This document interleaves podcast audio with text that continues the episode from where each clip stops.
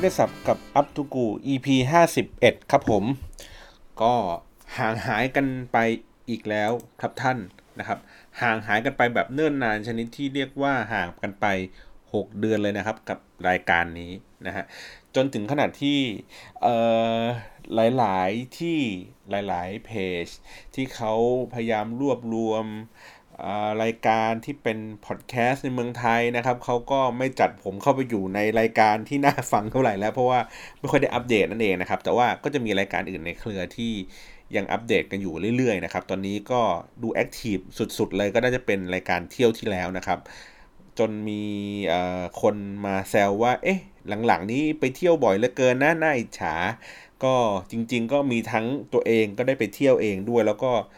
เพื่อนๆพี่ๆน้องๆครับคนรอบๆตัวก็ได้ไปเที่ยวกันนะครับ ก็เลยจับเข้ามาสัมภาษณ์นะครับ อยากพูดคุยได้ได้ได้เห็นทริปอะไรที่มันแปลกๆอย่างเช่น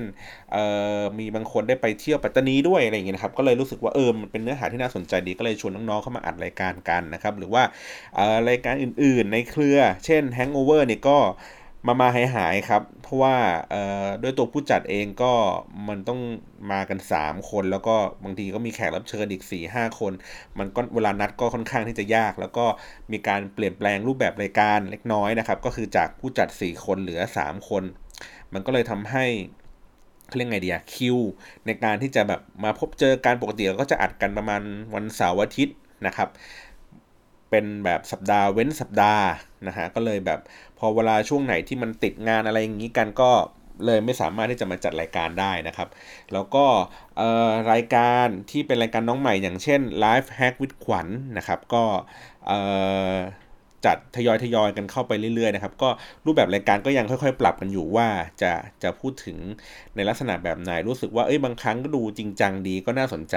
หรือบางครั้งก็ดูตลกเกินไป อันนี้ก็กำลังปรับจูนกันอยู่นะครับ หรือว่ารายการน้องใหม่อย่างเช่นแบบติ้งติงนะครับ ก็สนุกสนานดีครับก็เอาน้องๆในออฟฟิศนี่แหละมาพูดคุยเกี่ยวกับเรื่องของศิลปินกันนะครับ ก็อาจจะได้ฟังกันไปแล้วละมัน3-4 EP นะครับ ทีนี้โอเค กลับมาสู่ประเด็นในวันนี้กันนะครับที่อยู่ๆมาเป็นเขาเรียกไงดี วาระพิเศษนะครับในการที่จะแบบมาอัดรายการนี้กัน จริง ๆ วันนี้ไม่มีเรื่องจะคุยไม่ค่อยมีเรื่องอัปเดตอะไรครับ เพราะว่าเออจริง ๆ ก็กำลังพยายามเก็บข้อมูลอะไรบางอย่างอยู่ที่แรกอยากจะมาพูดเรื่องทวิตเตอร์ด้วยซ้ำนะครับเพราะว่าเห็นมีคนเมนชั่นถึงเรานะครับแล้วก็พูดถึงเรื่องของ Twitter Marketing อะไรอย่างเงี้ยอยู่บ่อยๆนะครับซึ่งจริงๆผมก็พูดอยู่หลายๆ EP แล้วเหมือนกันก็ ย้อนหากันไปฟังกันได้นะครับ เพราะว่าจริงๆ เนื้อหาพวกนี้ไม่ค่อยไม่ค่อยปิดบังนะครับ ก็อยากจะเล่าให้ฟังแหละ เพื่อให้เข้าใจในสถานการณ์ในวงการอะไรอย่างนี้กันนะครับโอเค แต่ว่าวันนี้เป็นเรื่องอิชชูที่ด่วนกว่า ก็เลยถือโอกาสมาเล่าให้คุณผู้ฟังฟังนะครับ เรื่องของช่วงนี้ก็จะภาวะน้ำท่วมเนาะเราก็จะเห็นข่าวเรื่องของอทางภาคอีสานนะครับ เกิดสภาวะน้ำท่วมอย่างรุนแรง แล้วก็ค่อนข้างที่จะกว้างโดยเฉพาะ แถวพวกอุบลนะครับอะไรต่างๆ เหล่านี้เราก็เห็นถึงประสิทธิภาพในการทำงานของหน่วยงานต่างๆ ที่เขาลงไปช่วยเหลือกันนะครับ ก็ก็อาจจะเป็นในช่วงเวลานี้แหละที่เหมือนกำลังประสบปัญหากัน แล้วก็ทุกฝ่ายก็สภาพกำลังก็รวมรวมรวมกันนะครับแล้วก็ลงไปช่วยเพื่อคลี่คลายสถานการณ์กันไปนะครับทีนี้ผมก็เลยมีแคมเปญหนึ่งมี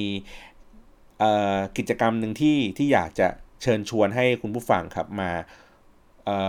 อาจจะเป็นส่วนหนึ่งก็ได้ครับไม่ถึงกับร่วมในในกิจกรรมนี้เดี๋ยวผมค่อยเล่าให้ฟังว่ามันเป็นอะไรนะกันนะครับ ทีนี้ผมจะเล่าที่มาที่ไปของเรื่องในวันนี้ก่อนนะครับ ว่าทำไมอยู่ๆผมถึงลุกขึ้นมาพูดเรื่องของการช่วยเหลือผู้ประสบภัยน้ำท่วมนะครับ จริง ๆ เรื่องนี้เป็นเรื่องเล่าของผมที่ผมมักจะเล่าให้กับคนรู้จักให้ผมเอ่อคนรู้จักให้ฟังกันนะครับ หรือว่าน้องๆที่ออฟฟิศนะครับ ก็อาจจะเคยได้ยินเรื่องพวกนี้มา แต่ว่าคน ในวงกว้างเนี่ยถ้าผมไม่มีเวลาได้คุยกันเนี่ยหรือว่าไม่ได้สนิทกันมากนะผมก็จะไม่ค่อยได้เล่าเรื่องนี้ให้ฟังก็เลยถือโอกาสมาเล่าให้ฟังละกันนะครับ พอดีผมอยู่ในในช่วงเวลาที่เกิดน้ำท่วมใหญ่ครับปี 54 ผมเรียกเหตุการณ์นี้ว่าเป็นเหตุการณ์ที่เปลี่ยนชีวิตผมแบบโดยสิ้นเชิงทำให้ผมได้เข้าใจในวิถีชีวิตในในสิ่งที่ตัวเองทำมาโดยตลอดระยะเวลาที่ผ่านมาตั้งแต่เรียนจบจนกระทั่งถึงช่วงทำงาน มันมีคำถามนะครับถามอยู่ในใจอยู่ตลอดเวลาว่าเออเหมือนเราทำงานไปเพื่ออะไรเราเก็บเงินกันไปทำไม เราตั้งใจทำงานกันเพื่ออะไรกันแน่เพื่อบางสิ่งบางอย่างหรอทำไมมันต้องมีกรอบความคิดอะไรบางอย่างที่ มันบีบบังคับ เราอยู่แบบไกลๆนะครับ อย่างเช่น ผมก็ชอบตั้งคำถาม เกี่ยวกับเรื่องว่าทำไมเรียนจบ แล้วเราจะต้องรีบหางานทำทำไมพอถึงอายุ 25 เราจะต้องไปบวชเพราะว่าเป็นเบญจเพศทำไมพอโตขึ้นมาอีกหน่อย เราต้องเริ่มซื้อรถวางแผนซื้อรถนะครับโตขึ้นไปอีกนิดนึงวางแผนซื้อบ้าน วางแผนมีครอบครัว มีครอบครัวเสร็จปุ๊บส่งเสียลูกให้เข้าไปอยู่ในโรงเรียนอะไรเงี้ยมันเหมือนเป็นวัฏจักรชีวิตที่ผมรู้สึกว่าตั้งคำถามกับมันว่า เออ แล้วใครเป็นคนกำหนดว่า มันต้องอายุประมาณนี้ประมาณนี้ถึงจะแบบเราจะถึงเขาเรียกไงดีประสบความสำเร็จในตามเป้าที่เราก็ไม่รู้ว่าใครวางไว้ แต่ผมรู้สึกว่าในในเป้าชีวิตลักษณะแบบนี้ครับ มันมันมีคนหลาย ๆ คนที่คิดคล้าย ๆ กันว่า เออพอมาถึงช่วงอายุเวลาอายุหนึ่งมันจะต้อง เป็นอย่างนี้เป็นอย่างนั้นไม่ได้เราไม่ได้คิดคนเดียวนะครับ มันมีคนอีกหลาย ๆ คนที่คิดคล้ายๆกับเรา ผมก็เลยรู้สึกตั้งคำถามกับมันว่า เอ๊ะ ถ้าเราจะใช้ชีวิตที่ไม่ได้อยู่ในกรอบความคิดแบบนี้มันจะผิดแผกอะไรไปจากคนอื่นไหม และถ้าเราเปลี่ยนคาเรเดียวงจรชีวิตเป็นอีกแบบหนึ่งอะแล้วเราจะสามารถประสบความสำเร็จ ในชีวิตเราได้หรือเปล่านะครับ ในช่วงเวลานั้นเองถ้าผมจำไม่ผิดนะ ประมาณปี 54 ผมย้ายที่ทำงานครับจากที่ทำงานแรกที่ผมทำอยู่ที่ True นะครับทำอยู่ประมาณ 4 ปี 5 ปีนี่แหละ แล้วก็เพิ่งย้ายมาในอยู่ที่โตชิบะนะครับก็ทำเกี่ยวกับเรื่องของโซเชียลมีเดียนั่นแหละเป็นยุคใหม่ๆเลยนะครับก็เราก็รู้สึกว่าเรามีความสนใจในการทำเรื่องนี้ แต่ปรากฏว่าพอมาทำไปสักพักหนึ่งครับ เราก็ รู้สึกติดขัดเกี่ยวกับเรื่องของกรอบความคิดอะไรบางอย่างนี่แหละที่ที่เราอยากจะทำอะไรเยอะ แต่ว่าด้วยงบประมาณด้วยแนวทางการปฏิบัติจริง มันอาจจะไม่ค่อยสอดคล้องกับสิ่งที่เราคิดสักเท่าไหร่ ผมก็รู้สึกว่าโอเค ผมไม่สามารถที่จะหนีไปไหนได้เท่าไหร่นัก เพราะว่ามันมีค่าใช้จ่ายมันมีบัตรเครดิต ที่เราเป็นหนี้เป็นสินกันอยู่อะครับ คือคนที่ทำงานใหม่ๆก็ พอมันมีบัตรเครดิตมันก็น่าจะรู้อะครับว่ามันเหมือนแบบเขาเรียกไงดีอะน้ำทิพย์ชโลมใจ มันคือการที่เราเอาเงินอนาคตมาใช้ก่อนนะครับ เพราะฉะนั้นเนี่ยรายได้ปกติแล้วในเดือนแต่ละเดือนเนี่ยมันก็ไม่ค่อยพออยู่แล้วล่ะ พอมันมีบัตรเครดิตเข้ามาอีกหน่อยนึงมันก็ช่วยทำให้เราใช้ชีวิตได้โล่งขึ้น แต่ไอ้ความโล่งมันก็คือความที่ อย่างที่บอกครับเอาเงินอนาคตมาจ่าย วันหนึ่งเราก็ต้องใช้หนี้บัตรเครดิต แล้วทีเนี้ยในเมื่อรายได้มันไม่สอดคล้องกับรายจ่าย มันก็หนี้มันก็สะสมเพิ่มเพิ่มเพิ่มพูนขึ้นไปเรื่อยๆ ประกอบกับในช่วงภาวะนั่นเองครับ เป็นช่วงน้ำท่วม สิ่งที่ผมรู้สึกเอ่อรู้สึกจากคนรอบข้างนะครับ ผมตั้งคำถามกับมันว่าเอ่อคนเราอะทำงานกันเพื่ออะไร เพราะว่าสุดท้ายแล้วเนี่ยต่อให้เรามีเงินเดือนที่ที่ได้จากที่ทำงานมาก เท่าไหร่ก็ตามมากจนขนาดที่ว่าเราสามารถที่จะซื้อบ้านเป็นของเราเองได้ แต่สุดท้ายเนี่ยบ้านที่เรารู้สึกว่าเราวางแผนมาทั้งชีวิตว่าเราอยากจะซื้อหลังๆเนี้ยเนี่ยบ้านราคาสามล้านสี่ล้านเราผ่อนเงินหนึ่งแบบเยอะอยู่นะสองสามหมื่นบางทีก็แบบสามสิบสี่สิบเปอร์เซ็นของเงินเดือนทั้งหมดที่มี แต่สุดท้ายเรากลับไม่สามารถที่จะปกป้องบ้านที่เราคิดมาตลอดทั้งชีวิตว่าเราอยากจะซื้อมันนะครับ ไม่สามารถปกป้องได้ เพราะ ด้วยหน้าที่ของเราเราจะต้องมาทำงาน เราก็ต้องทิ้งบ้านที่เราตั้งเป้าเอาไว้ครับ ว่าเราอยากจะให้มันมีเป็นเขาเรียกไงเป็นหลักชัยหนึ่งของความสำเร็จในชีวิตอะแล้วก็ต้องทิ้งมันเพื่อมาทำงาน แล้วก็ตอนเย็นก็ต้องกลับบ้าน ก็ต้องไปนั่งเครียดกับเรื่องว่าน้ำมันจะมาท่วมบ้านเราเมื่อไหร่ยังไงก็ตามนะครับบังเอิญว่าในช่วงช่วงเวลานั้นผมโชคดีอยู่อย่างนึงครับ ผม ที่บ้านเนี่ยเขาซื้อคอนโดไว้อยู่แถวโชคชัยสี่เพราะนั้นเนี่ยมันก็จะไม่ไกลจากที่ทำงานมากนัก แต่ว่าบ้านผมจริงๆ ก็จะอยู่แถวบางกะปิครับ มันก็จะเป็นภาวะเออเป็นเป็นพื้นที่เสี่ยงของการที่จะน้ำท่วมอยู่แล้วเป็นประจำนะครับ ผมก็ฟังข่าวในช่วงเวลานั้นแล้วเราก็รู้สึกว่ารอบนี้ไม่น่าจะรอดนะครับ เพราะว่าที่บ้านผมเนี่ยมันสุ่มเสี่ยงกับการน้ำท่วมอยู่เป็นประจำอยู่แล้วล่ะ ฝนตกนิดนึงมาน้ำก็ท่วมแล้วเราก็เลยรู้สึกว่าเออเราคงไม่สามารถที่จะปกป้อง บ้านของเราอะไปได้มากไปกว่านี้แล้ว นอกจากยอมรับสภาพครับ ผมก็ใช้อะไรนะ เหมือนฟิวเจอร์บอร์ดอะไรเงี้ยครับ ปิดบริเวณแบบหน้าประตูทำเป็นพนังกั้นน้ำเป็นแบบกระสอบทรายกั้นไว้นิดหน่อยพอ ก็เรารู้สึกว่าเออเราคงทำได้มากสุดแค่นี้แหละ ถ้าน้ำมันมาขนาดนั้นจริงๆ เราคงแบบสู้ระบบมือไม่ไหวนะครับ แล้วก็ย้ายตัวเองอะไปอยู่ที่คอนโด เพราะว่าอยู่ใกล้ที่ทำงานด้วยนะครับ แล้วก็ เนื่องจากว่าอยู่คอนโดน้ำไม่ท่วมอยู่แล้วใช่ไหมเราก็คิดว่าเอ้ยลาดพร้าวยังไงน้ำก็ไม่ท่วมหรอกนะครับ ผมก็ไปทำงานนะครับ แล้วก็สลับกับการที่เรารู้สึกว่าเออเราอยากจะคิดทำอะไรสักอย่างหนึ่งเพื่อช่วยคนที่ประสบภัยนะครับ ในตอนนั้นเองเนี่ยผมอย่างที่บอกคือตังค์ไม่พออยู่แล้วที่จะต้องทำนะครับ เวลาถามว่ามีไหมก็ไม่ค่อยมีมันก็ต้องทำงานนะครับ แต่เรารู้สึกว่าสิ่งเดียวที่เรา น่าจะมีพลังมากพอในการที่เราจะทำอะไรบางสิ่งบางอย่างครับ ก็คือโซเชียลมีเดียโดยเฉพาะใน Twitter นะครับ ตอนนั้นถ้าผมจำไม่ผิดผมน่าจะมีคนตามอยู่มันสักหลักหมื่นครับ เมื่อมันหมื่นนิดๆหมื่นหนึ่งหมื่นสองประมาณนี้แหละครับ ก็ถ้าเทียบกันกับสมัยนี้มันก็ไม่ได้เยอะมาก สมัยก่อนก็คนก็เล่นอยู่พอสมควรแต่บางคนเขาก็ตามไปเป็นหลักหมื่นหลักแสนอะไรอย่างนี้แล้วนะ ผมก็เลยแบบว่าอะโอเค งั้นเราควรจะต้องทำอะไรสักอย่างหนึ่งใน Twitter ของเราเพื่อ พื่อแสดงออกถึงว่าเออเราควรที่ต้องมาช่วยเหลือกันนะนะครับแรกๆเนี่ยผมก็ใช้พื้นที่ของ Twitter ในการแจ้งข่าวครับว่าตรงไหนน้ำท่วมอะไรยังไงมีตรงไหนที่เขามีกิจกรรมที่ให้จิตอาสาไปช่วยนะครับ ช่วยแบบแพ็คถุงของยังถุงยังชีพอะไรอย่างนี้ต่างๆเนี่ยผมก็จะคอยแจ้งคอยรีทวีตอะไรอย่างนี้ให้นะครับ จนกระทั่งวันหนึ่งที่ ผมเห็นเหตุการณ์ครับ ก็คือว่ามันมีช่วงที่เขาเรียกคนระดมคนกันไปกอกทรายใส่กระสอบนะครับ แถวสุวรรณภูมิ เพราะว่าเขากลัวว่าน้ำกำลังจะมาท่วมสนามบินแล้วนะครับ เขาก็เอารถมารับในเมืองเลยแหละนะครับ ก็แล้วก็มีคนที่เป็นแบบไวัยทำงานนักศึกษาอะไรเงี้ยก็ผู้ชายอะก็ผู้ชายผู้หญิงเต็มหมดเลย ก็ขึ้นรถ บรรทุกกันไปนะครับ ไปที่สุวรรณภูมิเขาก็ไปทิ้งไว้อยู่ที่นั่นนะครับ แล้วก็ทิ้งข้าวไว้อีกชุดหนึ่งแล้วก็กอกทรายกันทั้งวัน ใครหิวก็กินข้าวกินข้าวเสร็จตอนเย็นๆรถก็มารับกลับ เป็นอย่างเงี้ยอยู่บ่อยๆครับ มันก็เป็นเทรนด์เล็ก ๆ แหละในการที่แบบให้ทุกคนไปช่วยกันไปกรอกทรายใส่กระสอบอะไรเงี้ย ผมก็รู้สึกมาหน่อยหนึ่งว่า เฮ้ยในเมื่อเออเราเรียนกันแบบ จบปริญญาตรีอะไรอย่างนี้กันเนาะในด้วยเลี้ยวแรงอะไรของเราเนี่ย เราอาจจะแบบไม่ได้มีมากเท่ากับคนที่เขาใช้แรงงานอยู่ตลอดเวลาครับ แต่สิ่งที่เราอาจจะแบบมีมากกว่าเขาหน่อยนึงก็คืออาจจะเป็นเรื่องของสติปัญญา วิธีการคิด วิธีการ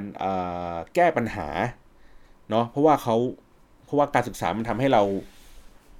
มีมีศักยภาพทางด้านนี้ครับ ผมก็เลยรู้สึกว่าเออการงั้นการที่เราเอานักศึกษาไปกรอกกระสอบทรายอาจจะไม่ใช่คำตอบ แต่ว่าเราต้องใช้สติปัญญาในการแก้ไขปัญหาครับบังเอิญว่ากลุ่มเอ่อถ้าผมจำไม่ผิดนะ ชื่อว่ากลุ่มอาสาสยามครับเขาเอ่อประกาศอยู่ใน Twitter ว่าเขาอยากจะหาไอเดียอะไรสักอย่างหนึ่งที่จะมาช่วยเหลือเอ่อคนเหมือนเราจะมาต่อแพรกันว่างันเถอะนะครับเขาก็นัดรวมตัวกันที่สวนรถไฟ ครับช่วงประมาณเย็นๆของวันหนึ่งผมจำวันไม่ได้แล้วนะครับ เราก็ไปกันคนที่ไปในงานวันนั้นก็มีสักประมาณ 30-40 คนเนี่ยแหละเขาก็วิธีการก็คือว่ามันก็จะมีพวกเศษวัสดุอุปกรณ์อะไรอย่างนี้ต่างๆนะครับ มันก็จะมีทั้งพวกไม้ไผ่มีทั้งขวดน้ำมีถุงพลาสติกมีเขาเรียกไงเดียผ้าใบอะไรเงี้ยครับแล้วก็มาลองดูกันว่า เอ้ยวิธีการมัดมัด อย่างไรทำยังไงให้ประสิทธิภาพมันดีหมายถึงว่าด้วยอุปกรณ์ที่มันมีอยู่ให้มันได้เร็ว แล้วก็มีความแข็งแรงมากพอที่จะโดยสารได้วิธีการทดลองก็คือ เมื่อเรามัดเราทำอะไรเสร็จเรียบร้อยแล้วก็โยนลงไปในบ่อน้ำครับตรงในโซลรถไฟอะฮะแล้วก็ให้สตาฟเนี่ยขึ้นไปนั่งอ่าเพื่อดูว่าเอ้ยโครงสร้างความแข็งแรงมันดีไหมอะไรแบบนี้เลยครับง่ายง่ายดายขนาดนี้มากเลย ทีเนี้ยผมก็เห็นว่าเฮ้ยไอตัวขวดน้ำเนี่ย จริงๆจริงๆผมไม่ได้คิดเองนะ คือมันก็มันก็มีหลาย ๆ กลุ่มก็คือเขาใช้ขวดน้ำในการในการพยุงแพรให้ให้มันลอยตัวขึ้นเพราะว่ามันมีอากาศอยู่ในขวดนะครับ แล้วก็แค่ปิดฝาขวดไม่ให้เอาน้ำไม่ให้มันน้าเข้าไปอยู่ข้างใน มันก็สามารถที่จะลอยตัวได้แหละ เพียงแต่ว่าในเรื่องของความแข็งแรงการมัดรวมกันของไอ้พวกขวดพวกนี้เนี่ยมันค่อนข้างที่จะยากนะครับ ยังยังไม่มีวิธีการที่จะทำยังไงให้มันอยู่กันเป็นกลุ่มเป็นก้อนว่างั้นเถอะนะครับ ทีเนี้ยผมก็เลยมาคิดว่า เอ๊ะ งั้นเดี๋ยวเราคงทำยังไงให้มันให้มันสะดวกมากขึ้น เพราะว่าในช่วงเวลาเดียวกันนั้น พี่หนูลิงนะครับ ที่เล่นทวิตเตอร์อยู่เนี่ยแหละ เขาก็เออเหมือนเรียกอาสาสมัครนะครับ ก็ไปสร้างแพรกันที่สนามบินดอนเมือง ก็คือเป็นแพรไม้ไผ่เนี่ยแหละ ผมก็รู้สึกว่าเออปัญหาของแพรไม้ไผ่จริง ๆ เวลาเราได้ลงมือทำแล้ว เราก็จะค้นพบว่าหนึ่งคือมันหนักครับ แพรไม้ไผ่ที่ คล้ายๆแคร่ที่เรานั่งแคร่ไม้ไผ่กันนะครับ มันก็จะเป็นหน้าตาลักษณะแบบนั้นนะ่ะคือมันใหญ่ก็จริงมันแข็งแรงก็จริง แต่ว่ามันค่อนข้างหนัก หนักหมายถึงว่าเราต้องใช้คนประมาณ 2 คนในการแบกขึ้นไป เท่านั้นยังไม่พอครับ มันมีเรื่องเกี่ยวกับขนาด ขนาดมันมันใหญ่ เพราะว่าต้องเอาไม้ไม้ไผ่ที่มันเป็นกระบอกยาวๆครับผ่าครึ่งแล้วก็มัดอะไรอย่างงี้กัน มันใหญ่ ใหญ่ก็คือว่าเราต้องใส่รถกระบะ เท่านั้นถึงจะสามารถที่จะแบบ ไปส่งที่อื่นได้เนาะมีหนักมีใหญ่แล้วแล้วก็เรื่องเทคนิคในการประกอบครับ มันใช้เวลาค่อนข้างนาน แล้วก็ถ้าเราหาไม้ไผ่ไม่ได้เนี่ยจบเลยนะครับอย่างเช่นผมอยู่บางกะปิเงี้ยผมจะไปหาไม้ไผ่เนี่ยก็ค่อนข้างยากนะ ผมก็เลยคิดว่า เออ งั้นงั้นถ้าเกิดเราใช้ไอ้ขวดพลาสติกเนี้ยมามาทำเป็นแพรมันก็น่าจะไหวอยู่นะเพียงแต่ว่าเราคิดถึงเรื่องของกระบวนการทำว่าเออทำอย่างไรให้ แก้ไขปัญหาเมื่อกี้ครับหนึ่งคือ ผมอยากจะให้ขนาดมันเล็ก เล็กในระดับที่ว่าสามารถที่จะถอดไปประกอบที่ไหนก็ได้นะครับแล้วก็น้ำหนักเบาคือคนเดียวเนี่ยสามารถที่จะยกขึ้นลงรถได้นะครับ ขนาดเล็กพอที่จะไม่ใส่รถกระบะด้วยซ้ำใส่ในรถเก๋งท้ายรถเก๋งอะไรเงี้ยได้เลย แล้วก็ติดตั้งสะดวกนะครับ เพียงแค่ใช้คนคนเดียวไม่ต้องมีความรู้อะไรมาก ก็สามารถที่จะดำเนินการเซตอัพ ตรงนี้ได้ แล้วก็มีความแข็งแรงมากพอในระดับที่คนหนึ่งคนสามารถนั่งไปอยู่ข้างบนนั้นได้ หรือถ้าคนหนึ่งคนนั่งแล้วมาดูมีแนวโน้มว่าจะไม่แข็งแรง อย่างน้อยเขาก็ได้บรรทุกของข้างบนนั้นครับแล้วก็ลากจูงเข้าไปในพื้นที่ที่ไกล อย่างเช่นว่าสมมุติว่าเวลาเราเรามารับอาหารนะครับ ตรงตรงหน้าหมู่บ้านเพราะว่าข้างในหมู่บ้านน้ำท่วมใช่ไหมฮะเราก็ต้องแบบเดินลุยน้ำเข้ามาในหมู่บ้าน เดินลุยน้ำออกจากหมู่บ้านนะครับ แล้วก็ก็มารับเข้าสารอาหารแห้งอย่างนี้ก็ใส่กระมงกระมังแล้วเราก็ลากกระมังเข้าบ้านไปนะครับ ทีนี้ปัญหามันก็คือว่ามันได้น้อยต่อเที่ยวนะครับ เราไม่สามารถที่จะได้เยอะเพราะว่าด้วยอุปกรณ์ด้วยอะไรอย่างนี้ต่างๆนะครับ ผมก็เลยคิดว่าเอองั้นงั้นผมดีไซน์คราวนี้แล้วกัน เพื่อให้มันตอบโจทย์ในเรื่องของการที่โอเค อาจจะให้คนหนึ่งคนน่ะลาก อันนี้เข้าไปนะครับหรือว่าเป็นเขาเรียกไงเป็นแพรเพื่อเพิ่มพื้นที่ให้กับเรือที่เขากำลังจะลากอาหารไปส่งตามบ้านต่างๆนะครับ ก็จะได้ลดพื้นที่ในการบรรทุกอยู่บนเตัวเรือ แล้วก็ลากเจ้าหนี่ไปแทนอะไรแบบนี้นะครับ วิธีการดีไซน์ก็คือ ผมผมใช้วิธีการว่างั้นใช้ขวดน้ำครับขวดน้ำพลาสติกนะครับ เป็นขวดลิตรใหญ่ ๆ เลยอะมามาสัก 6 ขวดครับ แล้วก็ผูก วางเอาไว้เป็นแนวตั้งนะครับ แล้วก็เอาสแลนนะสแลนที่มันเป็นตะข่ายเขียวๆแข็งๆหน่อยครับ ที่มันเป็นลวดข้างในอยู่ ที่เราสามารถหาซื้อได้ตามร้านอุปกรณ์ก่อสร้างทั่วไปเลยนะ แล้วก็เอามาห่อไอตัวขวดพลาสติกนะครับ แล้วก็ใช้เข็มขัดรัดสายไฟอะครับ ดึงรัดฟึบฟึบฟึบฟึบฟึบมันก็จะกลายเป็นเออเขาเรียกไงนี่โมดูลนะครับเป็นเป็นขนาดสักประมาณ 60 เซนคูณประมาณ 1 เมตรอะไรประมาเนี้ครับ ทีเนี้ยโครง ของมันเนี่ยเมื่อเมื่อเมื่อมันเป็นกล่องกล่องแบบนี้ฮะเราก็เอาไปผูกกับท่อ PVC ที่เราดีไซน์แล้วละ่ะขนาดมันจะเป็นประมาณสักเออเมตรกว่าคูณเมตรกว่าอะไรเงี้ยครับ ซึ่งมันก็จะเป็นแบบตะข่ายค่อนข้างชัดเจนไม่ตะข่ายสิ มันเป็นเหมือนความถี่มันไม่ต้องถี่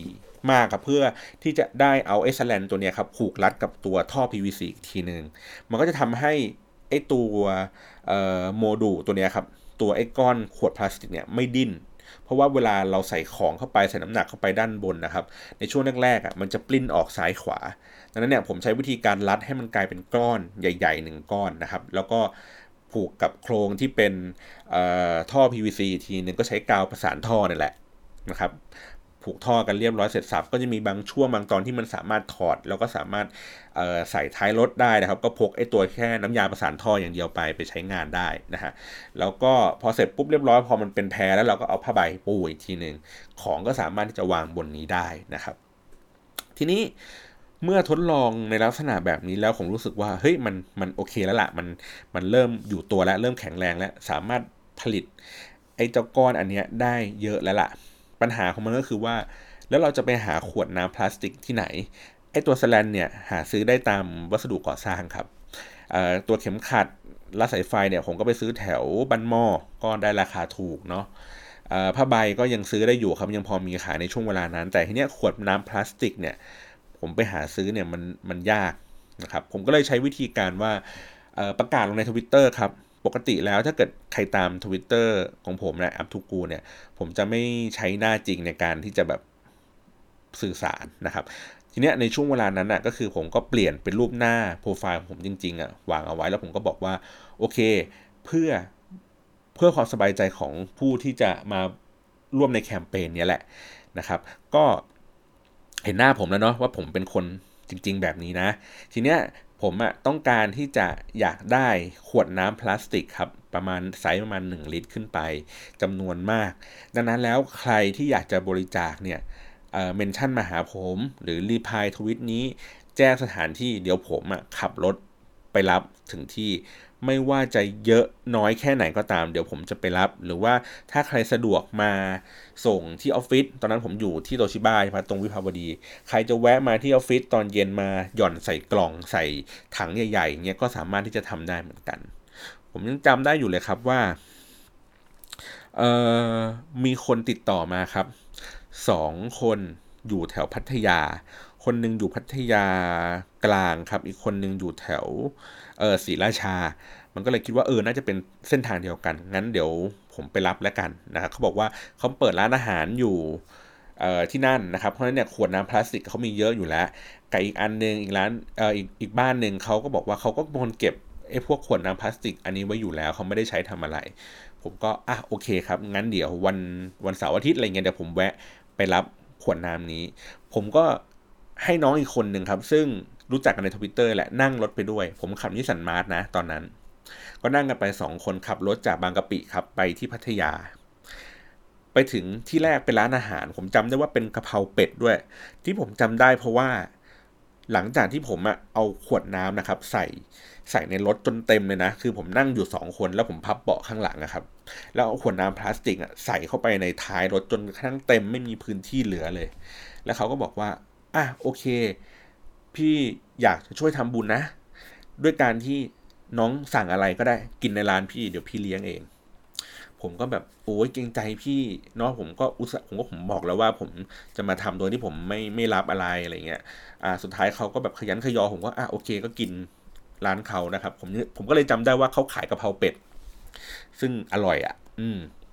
นะครับ พอรับอันนี้เสร็จก็ต้องไปรับอีกที่หนึ่งเนาะ ก็ขับรถไปไม่ไม่ไม่ไกลนักนะครับ ก็เป็นอีกที่หนึ่งเป็นผมจำได้เลยว่าเป็นแฟนครับผู้ชายเป็นคนเกาหลี ผู้หญิงเป็นคนไทย ทีเนี้ย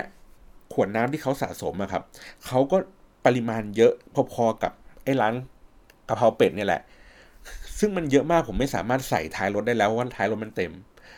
นึกสภาพว่าเหมือนผมเอารถนิสสันมาร์ชอีกคันหนึ่งครับเทินอยู่บนหลังคา แต่บนหลังคานั้นอะมันคือขวดพลาสติก ใหญ่ ๆ อย่างนั้นเลยครับ สูงความสูงเท่ารถผมอีกคันหนึ่งเลย ผมก็แบบโหอย่างนี้มันคงปลิวแน่เลยเนาะถ้าขับรถไปเนี่ย เพราะว่ามีแต่ขวดพลาสติกเบาๆทั้งนั้นเลย แฟนเขาเป็นคนเกาหลีครับ ผมจำได้เขาก็อาสาที่จะปีนขึ้นไป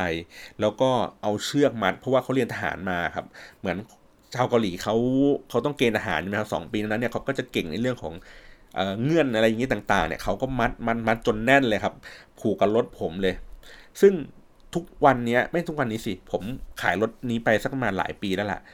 รอยที่อยู่บนหลังคารถนะครับ มันยังแบบยังอยู่อะ ผมไม่ได้เอาไปทำอะไรใหม่ ไม่ได้ทำสีอะไรใหม่ เพื่อเป็นอนุสรณ์ว่าครั้งหนึ่งอะไอ้รอยบนหลังคารถเยอะๆเต็มไปหมดเนี่ยเพราะผมเอาไอ้ขวดน้ำเนี่ยแหละที่ไปรับบริจาคจากที่พัทยาเนี่ย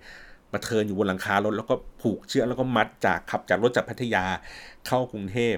แล้วผมจำได้ว่าเขาให้ตังค์ผมห้าร้อยบาท เขาบอกว่า เอาไว้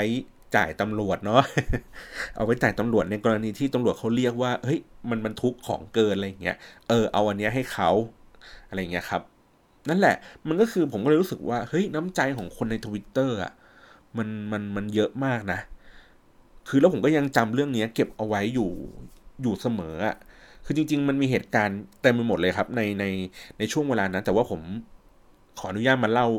ประมาณนี้ให้ฟังว่า เฮ้ยใน Twitter เองอะ่ะคนที่เราเจอคนที่เราพูดคุยอะเขาไม่ได้รู้จักอะไรกับเราเลยครับ เป็นคนที่แบบ follower อาจจะไม่เยอะมากหลักสิบหลักร้อยอะไรอย่างนี้ก็ตาม แต่พอเขาเห็นว่าเฮ้ยมันมีใครสักคนหนึ่งที่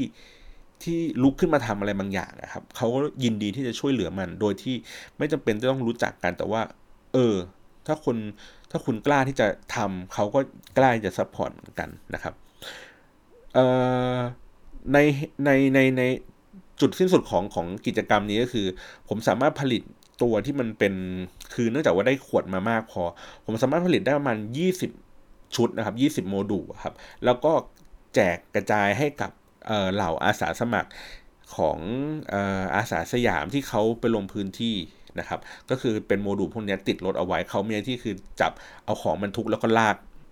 ใส่ไปในพื้นที่ต่างๆ แล้วก็สามารถที่จะนำกลับมาใช้ใหม่อะไรอย่างนี้ได้นะครับจากวันนั้นจนถึงวันนี้ผมก็เลยรู้สึกว่าเฮ้ยผมได้อะไรจากในทวิตเตอร์เยอะกว่าที่คิดนะ ผมได้มิตรภาพอะไรใหม่ๆ แม้ว่าปัจจุบันนี้ผมจำไม่ได้แล้วว่าเขาคือใคร แต่ผมยังจำแบบเหตุการณ์วันนั้นได้ดีมากๆเลยนะครับ ผมก็เลยรู้สึกว่า เออ มันมันผ่านมาแล้วตั้งถ้าจากปีห้าสี่ถึงตอนนี้เนาะหกสองก็ผ่านมาเท่าไหร่ ประมาณแปดปีแล้วครับ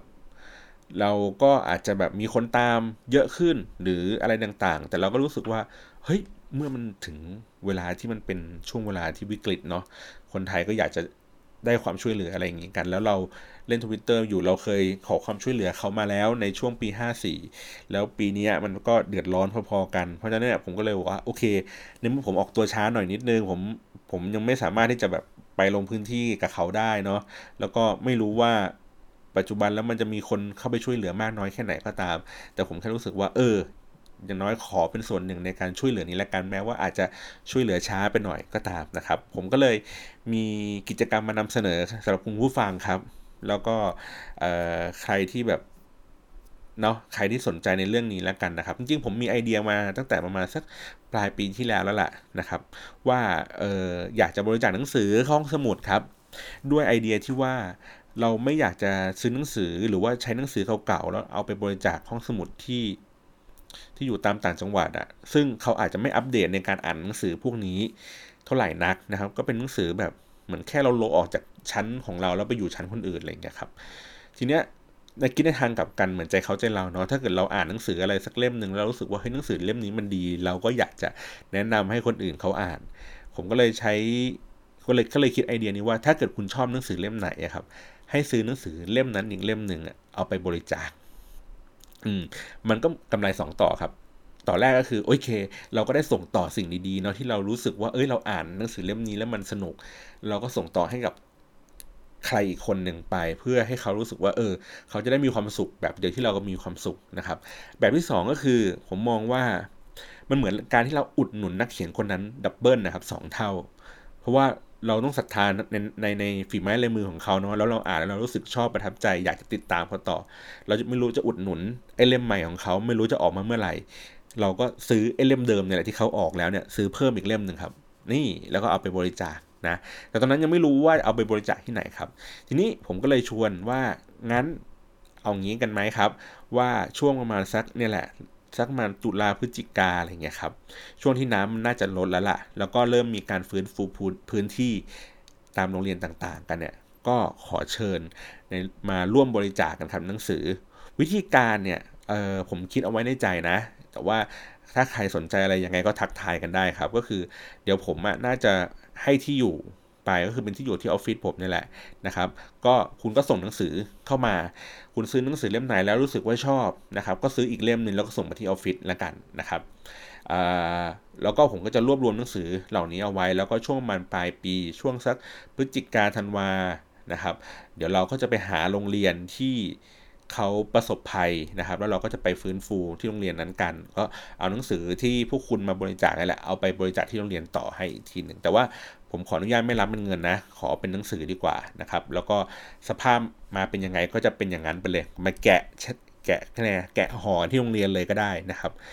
ก็เลยรู้สึกว่าเออ มันก็น่าจะเป็นกิจกรรมที่ดีเนาะก็เลยขอชวนนะครับผู้ฟังนะครับ ทั้งคนที่จัดพอดแคสต์อยู่ด้วยกันในวงการนะครับ หรือว่าคนที่ฟังทั่วๆไป หรือแม้กระทั่งคนที่เล่นทวิตเตอร์อยู่นะครับ ก็นั่นแหละครับมาร่วมในแคมเปญนี้กันนะครับ แต่ว่า